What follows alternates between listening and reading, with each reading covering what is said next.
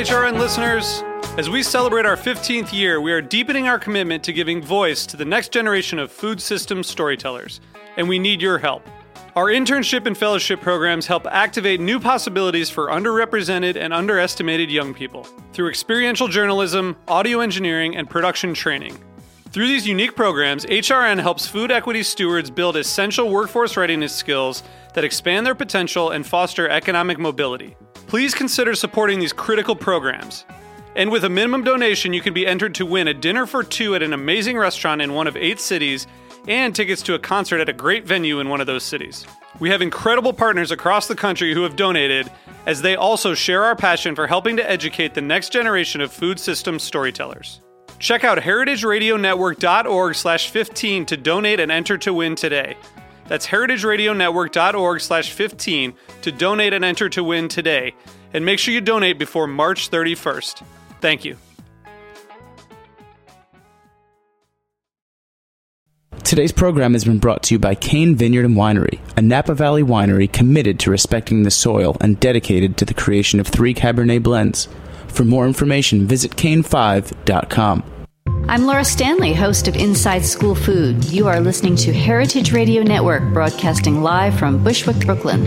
If you like this program, visit heritageradionetwork.org for thousands more.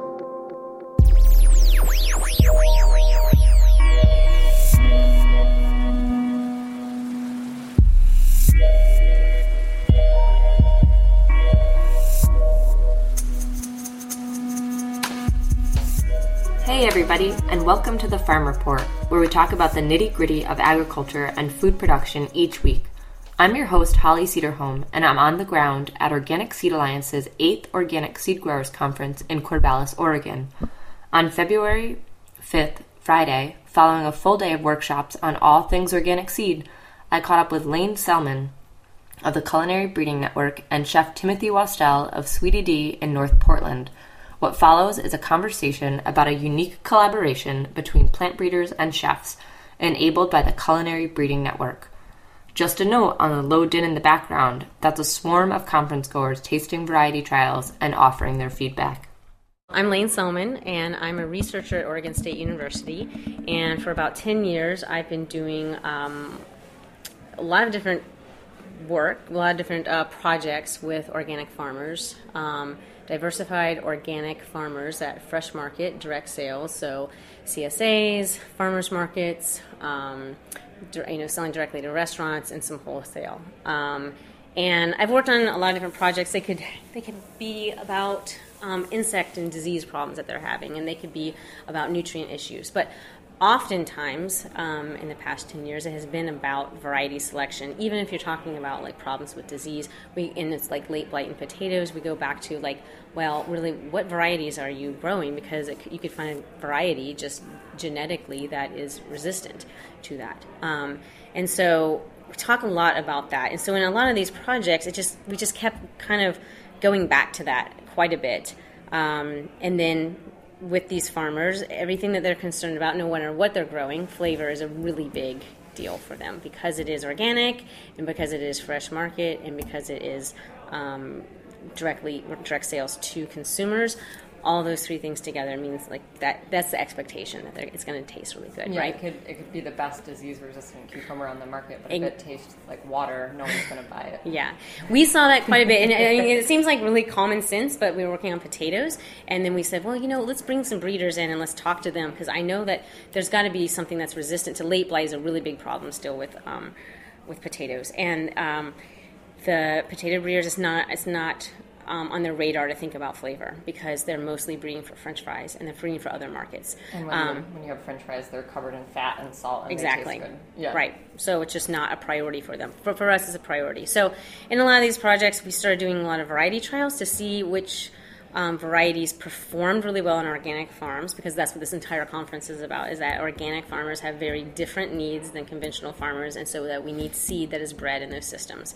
Um, and so we're growing these things out on different farms. Uh, we're seeing which ones perform the best. And then we got to the part where it was like well you know we're not really evaluating um, in any kind of um, formal way for flavor um, for texture, for other culinary attributes. So um, that's kind of when the Culinary Breeding Network kind of came about. And um, it was when we were looking at some roasting peppers, and I knew that there were, I was evaluating them on the field, and I saw some that Frank Morton had actually bred, and they grew really amazing um, compared to all the other varieties that we were looking at. So I didn't want to be the person that was um, deciding whether they tasted great or not, because also, who am I? I'm an agricultural researcher. So I knew a lot of chefs, including Tim here, who's been Tim Wastell in Portland, Oregon, who is um, a chef and has been um, involved since day one. And, and I asked all these chefs if they wanted to get together and taste these. And so um, they tasted. Uh, raw, roasted, and sautéed, much like you're seeing today. So in different applications, and then they got to see it, the, the fruit whole and then halved of these peppers. They tasted all of them. We knew which ones they liked the best, and then the conversation just kept going. Because and normally in sensory evaluations, you would go into like a little white room, taste these things, and walk away, and there wouldn't be this conversation afterward. Yeah. And so then there was this amazing conversation afterward where we did have farmers and we had a couple of breeders and we had all these chefs in the room and the chefs started telling us about these things that they wanted that were not on the radar of the breeder because the breeder is a breeder. They don't work in a commercial kitchen. They don't they're not that intimate with it and they just hadn't really had access to that those stakeholders yet. it's, it's yeah. The, yeah. the thing that's been just out there in the open has been the open line of communication from the mm-hmm. very beginning um, getting everyone involved in that conversation yeah, and that and, and is hugely helpful. I mean, that's it's it's great for us because you know we have an opportunity to we as chefs have an opportunity to uh, continue to focus on supporting small farms uh, while being part of the conversation on how can we make this produce more delicious or different in ways that we'd like it. So Tim, where do you where are you a chef based out of? Uh, Portland, Oregon. And what where do you work? I work at a restaurant called Sweedeedee in North Portland. And is it focused? Would you consider it like a farm to table, or were you just like interested in flavor? Like, what was your what was like the selling point for you to get more involved in this kind of work? Uh, so I moved to Portland um, during what I guess could be referred to as like the bacon boom. Um, I moved here There's in. A bacon boom. yeah, it was nuts. Um, it was just pork, pork on like every pork on like whole animal on, you know, which what's the weirdest part of you know this thing that we can use, this animal that we can use on, on anything else. I moved here from Colorado um, for produce, so I moved here to be closer to awesome farms with a longer growing season and just people that have you know um, there, there's this infrastructure here that's that's just fantastic. There's people that have been at it for 25 and 30 years and training you know younger generations to just continue to grow awesome produce.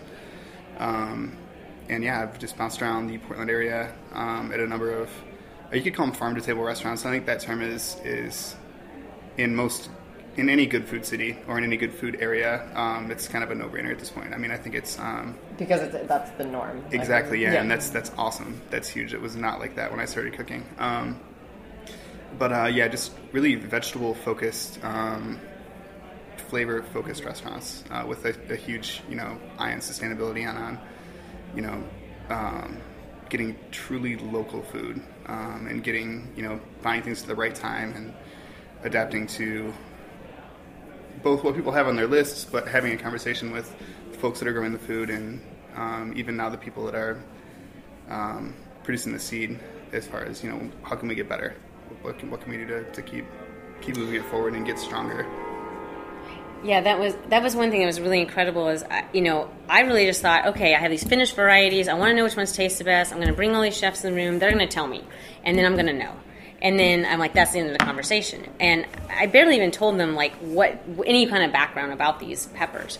And then I knew which varieties they liked the best. But then they started pointing out these traits that they really liked. And then they started asking these questions that made me think, oh my God, they really want to know a lot more. Like they're ready to understand. Like I always say that like they know their farmer, but like but behind their farmer is this door that nobody walks through, and that's like the seed, and that's the, breeding, breeding, and that's what yeah. people don't really know about. And so all of a sudden, they're asking all these really you know these questions letting me know that they're really interested in it so we opened. right and then we like the next year we repeated it and that year is when we really started telling them we started really telling them all about plant breeding and organic plant breeding and like the farmers wow. that they already knew because we are very lucky in portland where we have a really nice tight knit group of chefs that are very you know, it, like you said, like they're they're Like it's, that's it's just like the norm, Yeah. and Yeah. that's what they're going to do. They know that you buy things that are local and fresh that they're going to taste better, and then and they're so you know flexible as far as like. It's like this is what we have available. I mean, that was one thing that was kind of difficult because it was like they're like, well, whatever. I'm like, no, what do you want? They're like, whatever you have available. I'm like, no. Now we're asking you To help what to you find- want yeah. because you now have the breeders in the room and the chefs and they can talk together because the breeders oftentimes do not know what the chefs want the chefs know what they want and now all of a sudden they're part of this conversation So, what was an example? We'll, we'll continue with the pepper example. Mm-hmm. What was an example of one of the traits um, that the chefs were like, "Hey, this is something that would be really great," or you could use a different crop? if Sure, sure. Um, things like peppers with thick walls and square shoulders. Um, the thick walls hold up really well to things like roasting or pickling, um, and just kind of have more body. Um, They and as far like, as the, the skin doesn't like peel off and get stuck in your teeth yeah, when you bite into yeah, that's, that's not what you want. Um, and then uh, the the squared off shoulders. Um, that's more of a an ep- more of an economic thing. Um, just as far as yield goes, um, you know, it's much easier to process um, a pepper, cutting it in half, and you know, scraping out the, the seeds and everything, um, and not having to dig around the stem. So if it's if it's squared and shouldered up, you can just cut it, pop the stem off of it, and it saves time for you know whoever's prepping the produce, and it, it saves you money because there's you know less going into the compost or you know the stock pot or wherever you put your pepper seeds and stems. Yeah. Um, so I'd like to talk a little bit about what's going on here. Mm-hmm. So we're at the Organic Seed Growers Conference in Corvallis, and this is the first day. Um, we've all spent like a whole day going to these great seed workshops on breeding and seed economics and education. And now there's a bunch of people huddled around this beautiful display of cabbage and radicchio. Um, and what is the other? What we've got? So walk me through what, what we've got going on out there. Sure. In, in the room um, further away, we've got a squash tasting. Um, and while you guys were um, hanging out on farms and, and going to conferences and things, uh, I was roasting squash and Yeah. washing chicories and cutting uh, vegetables in little pieces for the tasting. Um, and yeah, in that room, uh, we've got a, a tasting of eight squashes. So um, four kabocha types and four delicata types um, F1s and open pollinated uh, seed varieties, um, both raw and roasted. Uh, and then we've got ballots to just kind of garner feedback from from the folks that are tasting that. Yeah. Uh, as far as things that they like, things that they don't like, would they purchase it? Would they use it in their restaurant? Would they would they grow it? And that information that we get back when we do tastings like this for preferences, we match it up with field information. So we know uh, we've trialed all these in the farm, I mean, on on farms, and we know which ones perform well. So then we can advise farmers. We don't want to advise farmers like grow this variety. It, you know, it performs really well in the field when it tastes terrible, and then we don't want to tell them about one that tastes really fantastic but doesn't perform well in the field. So then we get this like really fantastic, you know, Synergistic kind of mix. Right, and Yeah. that is oftentimes like not information that has been available. Yeah. Um, so I have kind of rated the table out there, and I'm looking at um, these little paper plates that I've labeled according to the code that you have. So this is like you don't have the varieties listed on the tables during the tasting. So they're they're um, sort of shorthand for. Um, Based on the species information, so we've got. I Do you want me to exp- sorry, Yeah. Do you want me to explain Yeah. chicory? Yeah, and, yeah, yeah. So we also have a chicory and a cabbage tasting out there, and so one really big focus for us um, in the projects that we're working on in Oregon State University and Organic Seed Alliance, we're working on a project together to look at crops that do well in the wintertime. We want things that can perform well. Um, we call it overwintering, so that we can leave them out in the field without plastic. Um, and they're going to withstand the winter time. So we're really looking at this, you know, entire food system for local food um, because we're totally fine in August and September, and we got everything in the world, but we need things to eat in the wintertime. And so these are chicories that ha- and cabbages that have performed really well in the field, and they're out there still right now. And so they for the- also, from like an um, an agricultural standpoint, they need to go through the winter to produce seed. So Yes. they so they Mhm. have to be able to withstand that in order to produce seed in this environment. Yes. Okay.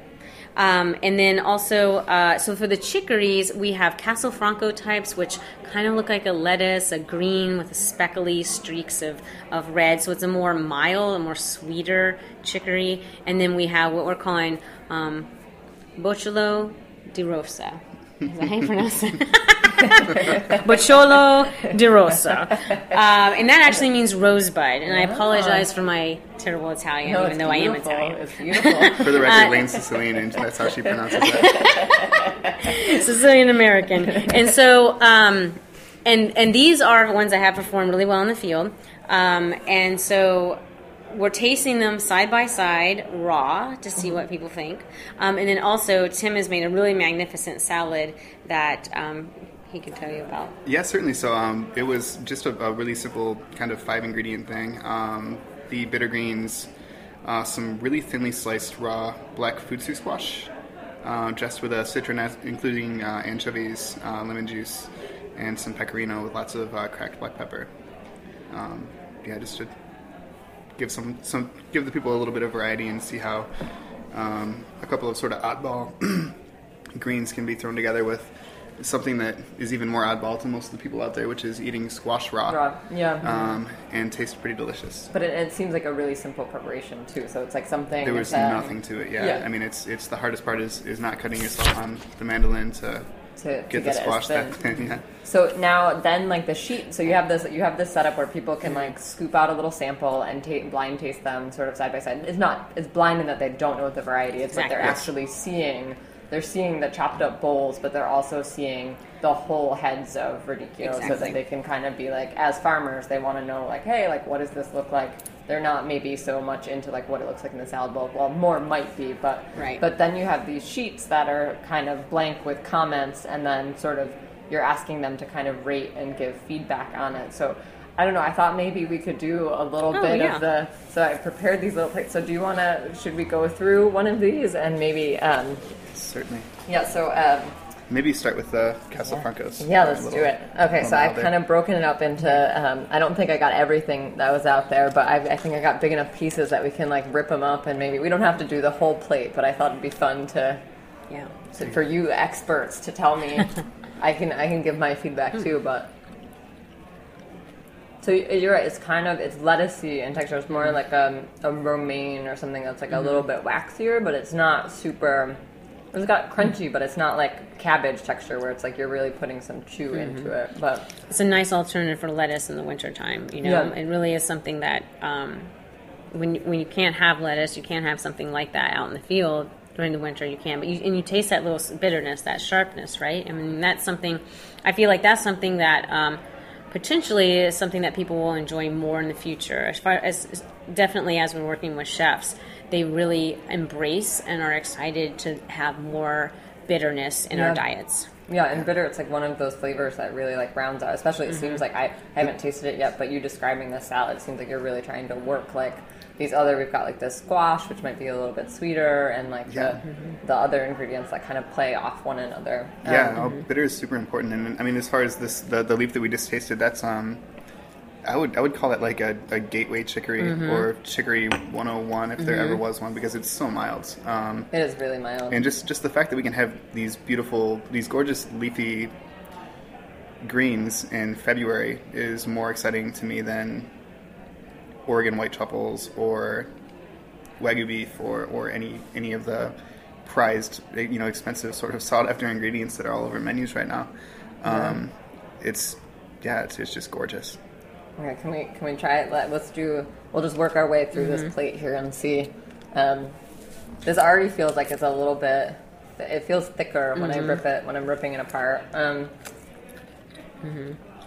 That one, my piece at least, was more bitter, yeah, Much crunchier and much more bitterness. Yeah, yeah. thicker leaf. darker color too. That one the, the must have been either an outer leaf or uh, just the, the entire thing was a little bit darker across the board.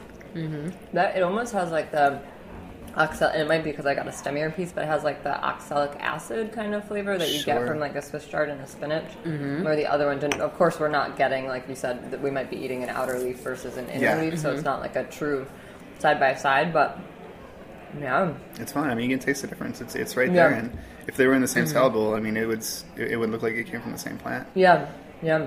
And then we've got this final one, which is a tiny piece. I didn't I didn't really prepare us for it, but. And again, this already seems thinner. Mm-hmm. Mm. That one is actually a little sweet and kind of tangy. Yeah. Very sweet. Very very sweet. Um, so now, okay, so let's pretend that we were to submit these comments on. We've just gone through the tasting and we've we've determined, you know, some textural things, some taste things. What's like the next step? Like you're going to go back and collate these comments. Like how who like what happens when after everyone folds up these sheets and walks away? Right. Well, we like to go through and we tally them up. This is a really large um, tasting, so a lot of times we don't um, like statistically analyze these or anything. This is kind of more about engagement and having people really kind of be exposed to some of these foods, some of these crops that they might want to grow, and also. Um, and then also like taste side by side different varieties because uh, often actually some of these Castelfrancos started from the same seed source and there's been doing breeding and selecting and it's come out of the you know uh, from different. original population so it's people's actually their Their kind of parents their are probably in the field right now. yeah they they are like their their values and their preferences of the breeder are actually reflected in these because a lot of them have started from this one variety that comes from Italy and they've just done their selections and you can look at them in the field and you can taste them and taste differences just based on the individuals that have decided what they're going to save or not Yeah. um, so that's pretty exciting. So with this kind of thing, we're just trying to get like a really quick glimpse at like because a lot of times we'll go, we'll go back and then all of it, you know, we'll have say like we have 200 of these ballots and we have 150 of them best flavor the same one. We want to know that. Yeah. You know, I mean, we've already chosen these based on how well they performed in the field, but then you know we really want to know what people's. It's a really broad section of. I mean, this is the Organic Seed Growers Conference, so it's people that come to that, but it is a lot more people than we normally have. It's a we have like a very size, focused, yeah. you know, like with all of our chefs, maybe we'll have 25 or 30 people at tasting, but there's 500 people here tonight. Yeah. And so that is a lot of people to tell us. And if we have an overwhelming response about best texture, best flavor, or best appearance, then we It- really want to know that. yeah, if it turns out that you know CF3 is is Mm-hmm. the winner by seventy five percent, then we should Yeah. do something with that information. Yeah. Um, so that does that. Um, um, do you have any? Do you have any clear predictions based on this little this sampling that you did? I mean, do you? I think they all tasted pretty good. And I think that people have different preferences too. I mean, I do feel like some people are like um, not really into bitter yet. I feel like, and I know that Yeah. I've gone to a restaurant in Portland that uses somebody's. Uh, I'm not going to name any names with all these, uh, but they do use a, a local chicory uh, grower, and he has done a lot of selections on his own farm, and he's done it. He's gone so far in the way of selecting against bitterness that to me it's not bitter enough. Yeah. So actually, when I tasted these three, CF one was sort like was the bitter. It had, there's bitterness, and it was a level I liked. The CF two was a little too much, and then CF one, I mean CF three did not have enough. Yeah. So that's my preference. But every you know, there's a lot of different people, and that's why we like to have all this information because then we can like create multiple varieties for you know because there's a lot of different preferences out there. Yeah, and that helps with like yeah, just tailoring, and it keeps even though you're not trying to like um, tunnel in the genetic diversity, you're just trying to have better um, information about how to describe the attributes and market it to different wants and needs based on like. Um, you might want like a thicker skin, like a thicker leaf Right. for a Totally, certain preparation, totally. and a thinner leaf for another, and Yeah. that kind of thing. We do a lot of that kind of work too, not just with preferences, but with descriptives. And Tim is really involved in that. So, like with the squash right now, we do a lot of work where he's tasting squash and not really talking about his preferences, but Yeah, there was just zero- describing the different attributes that it has. trying to figure out, yeah, just exactly what these different squashes taste like, and it could be, you know, there were days where I would taste um, four different kabocha types, and it, it'd be easy to say, yeah, it's a kabocha squash. They all taste, they all taste the same. Um, not true at all.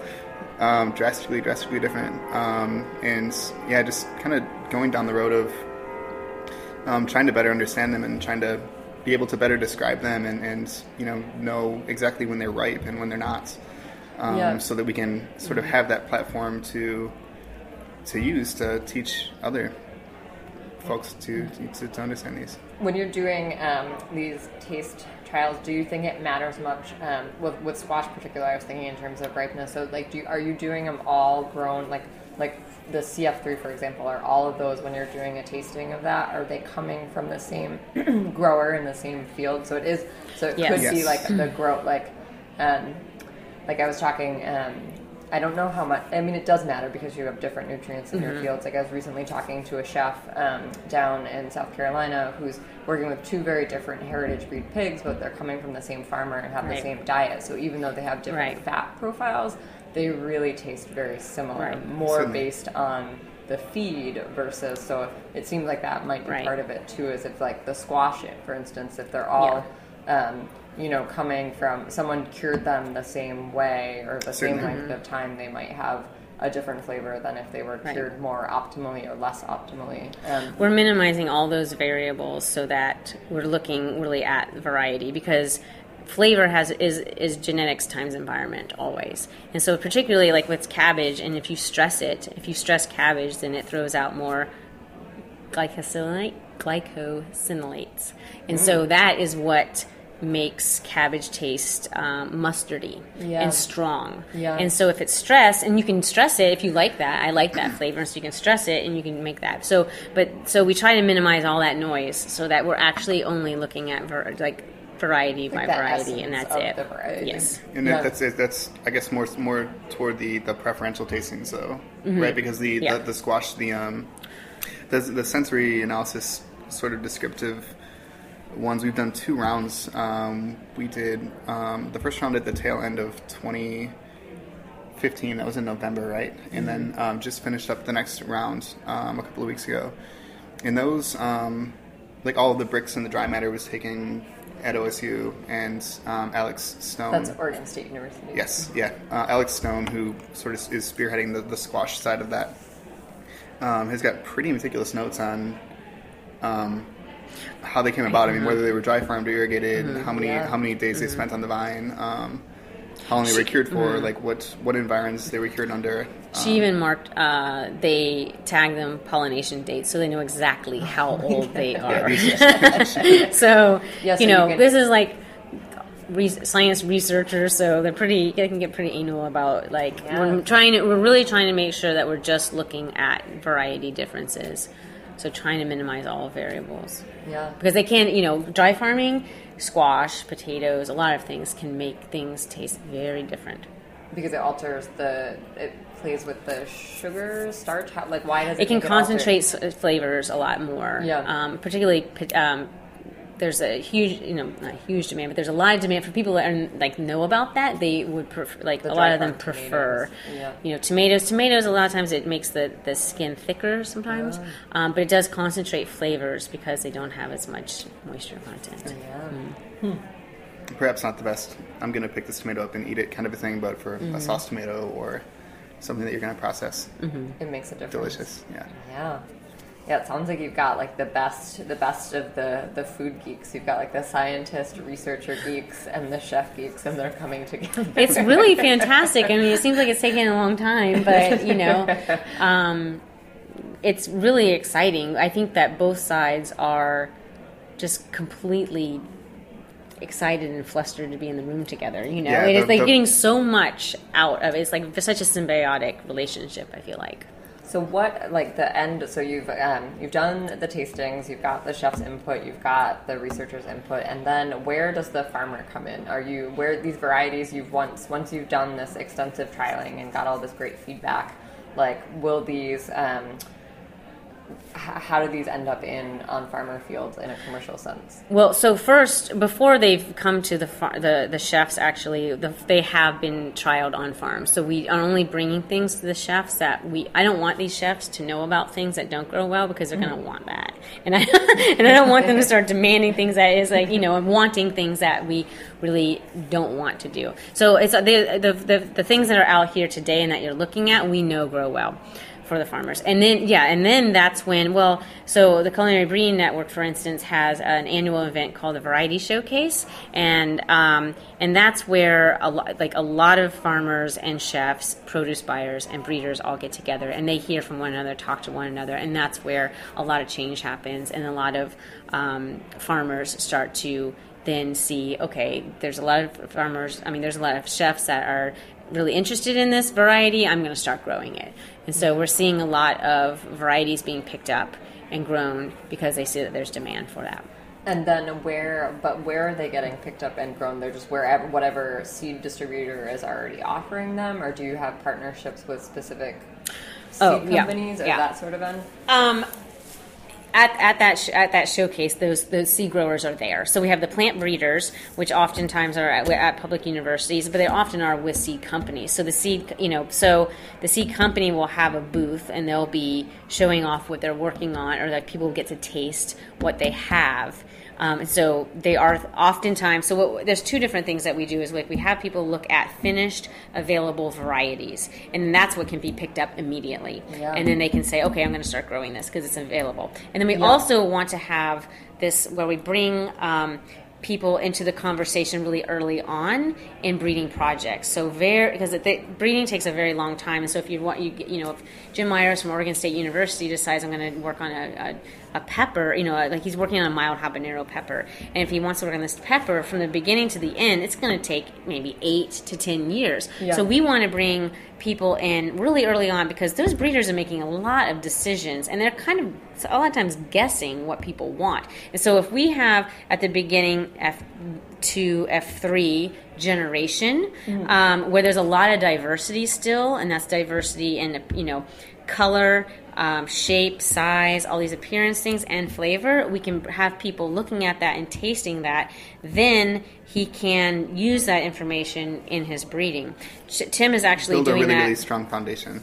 Yeah. Yeah. and Tim is actually doing that right now with Adaptive Seed, where they are they have a it's called a land race, and it's a, it's like a, it's a population that's very very diverse that someone who's like a homesteader would grow because they want a lot of diversity. And then they can sort of select the genetics Yeah. that are interesting to Right, them and on so- their That's home exactly, what we've done. Yeah, just Yeah. just literally walking through the fields and you know looking at things and and touching them and of course tasting them and being like I like that one and here's why I like that one and, and flagging them. Um, and they would then save the seeds, plant another batch, um, and we're actually talking about going back down there.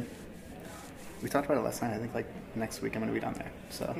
So yeah, Tim's been doing a lot of selections for. So this is a this is a um, a kale that has uh, brassic, uh, it has napus. Uh, different species crossed into it, so it's very, very tender. And so they have all, you know, they have so much diversity, and then they have, you know, purples, and they have greens, and they have very savoy and very curly and frilly, and leaf shapes. all Yes, these it's leaf a shapes. rainbow of, of It's- shapes and, and Yeah. colors. it's insane. amazing, and Yeah. they sell it like that. But then they're it called? Is it- having is it the it's called gulag, Gulag stars.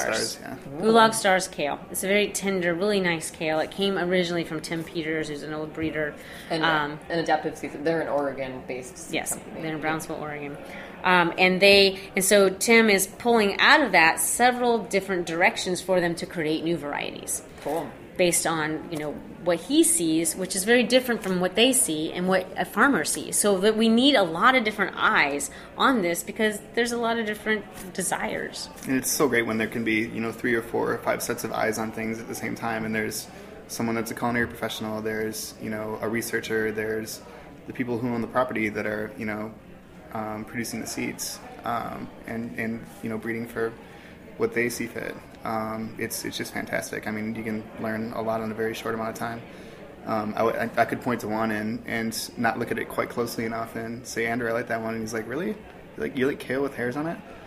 No. I like, guess no, I I don't. don't. I don't want hairy kale. um, so, um, well, thank you so much for taking the time to um, take me on this little culinary breeding tour. And where can people find out more about the work that you guys are doing? Uh, there's a website called culinarybreedingnetwork.com. Um, also on Instagram, Culinary Breeding Network. Um, quite active on Instagram. Great. It's time for a short break. When we return, we'll hear about the Culinary Breeding Network from a plant breeder's perspective. Stay tuned for Frank Morton of Wild Garden Seeds in Philomath, Oregon, who presented on a panel at the conference titled Community Plant Breeding Engaging Stakeholders Across the Food System from Eaters to Breeders.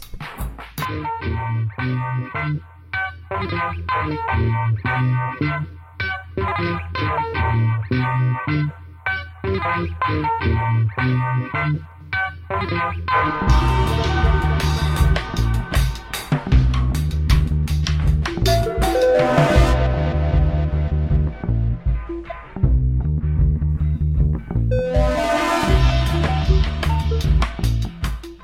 is Chris Howell from Cain Vineyard and Winery, calling in from Spring Mountain above the Napa Valley.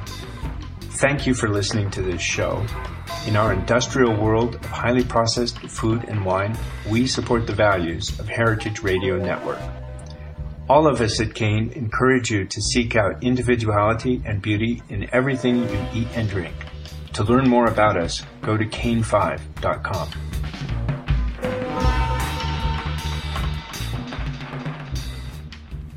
I started out as a salad green grower for restaurants. And as part of that, I developed close relationships with the chefs that generally owned those restaurants that I worked with. So when I was still learning to be a plant breeder, I had the opportunity to always be talking with chefs about how they use the you know, salad greens and uh, garnishes um, and the seasonal aspects of the food. And it was always a back and forth between me and the chef, usually through uh, letters that I would write each week with the salad greens I would send to restaurants. So really, the chefs were consulting with me, to be honest, most of the time. Because my experience has been that most people don't know what is possible in a plant breeding program.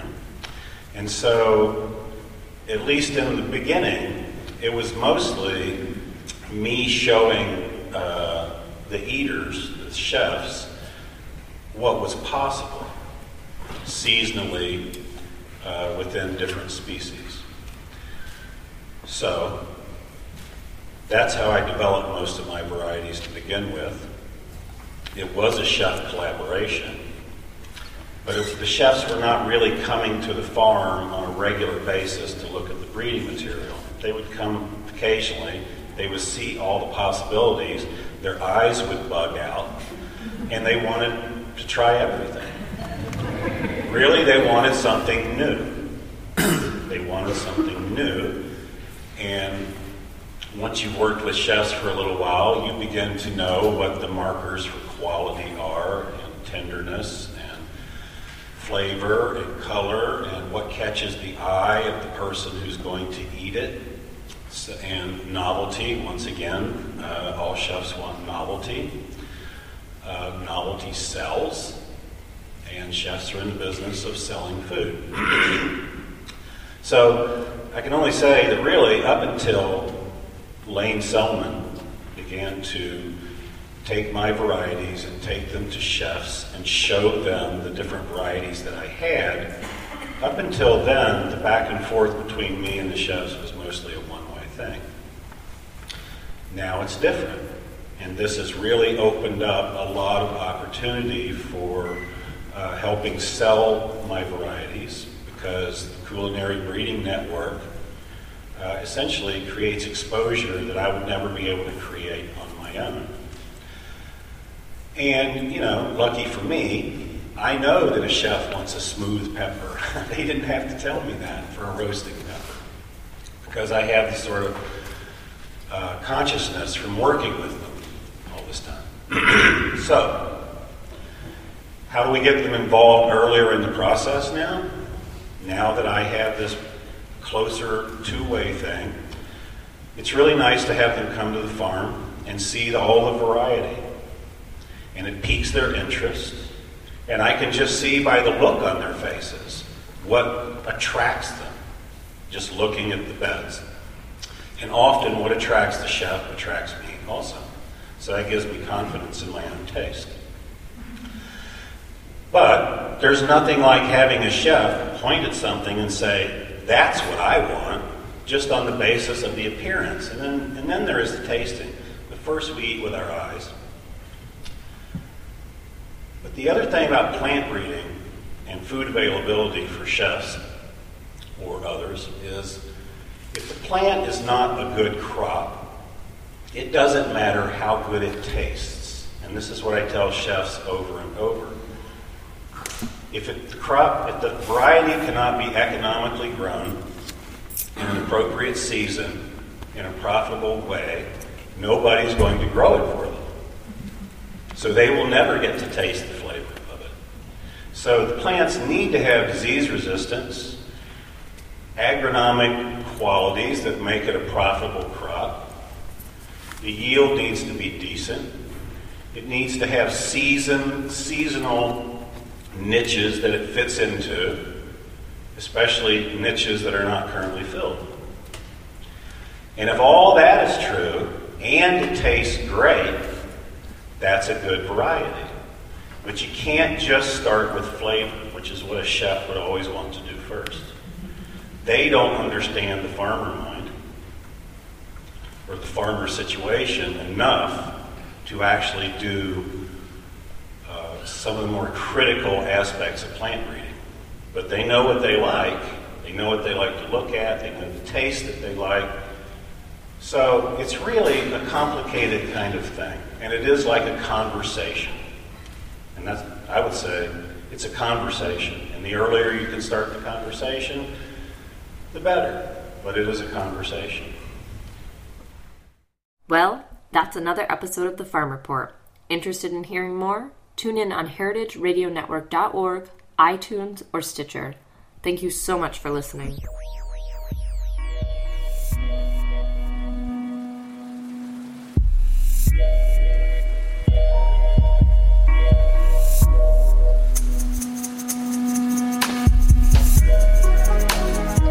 For listening to this program on heritageradionetwork.org. You can find all of our archive programs on our website or as podcasts in the iTunes Store by searching Heritage Radio Network.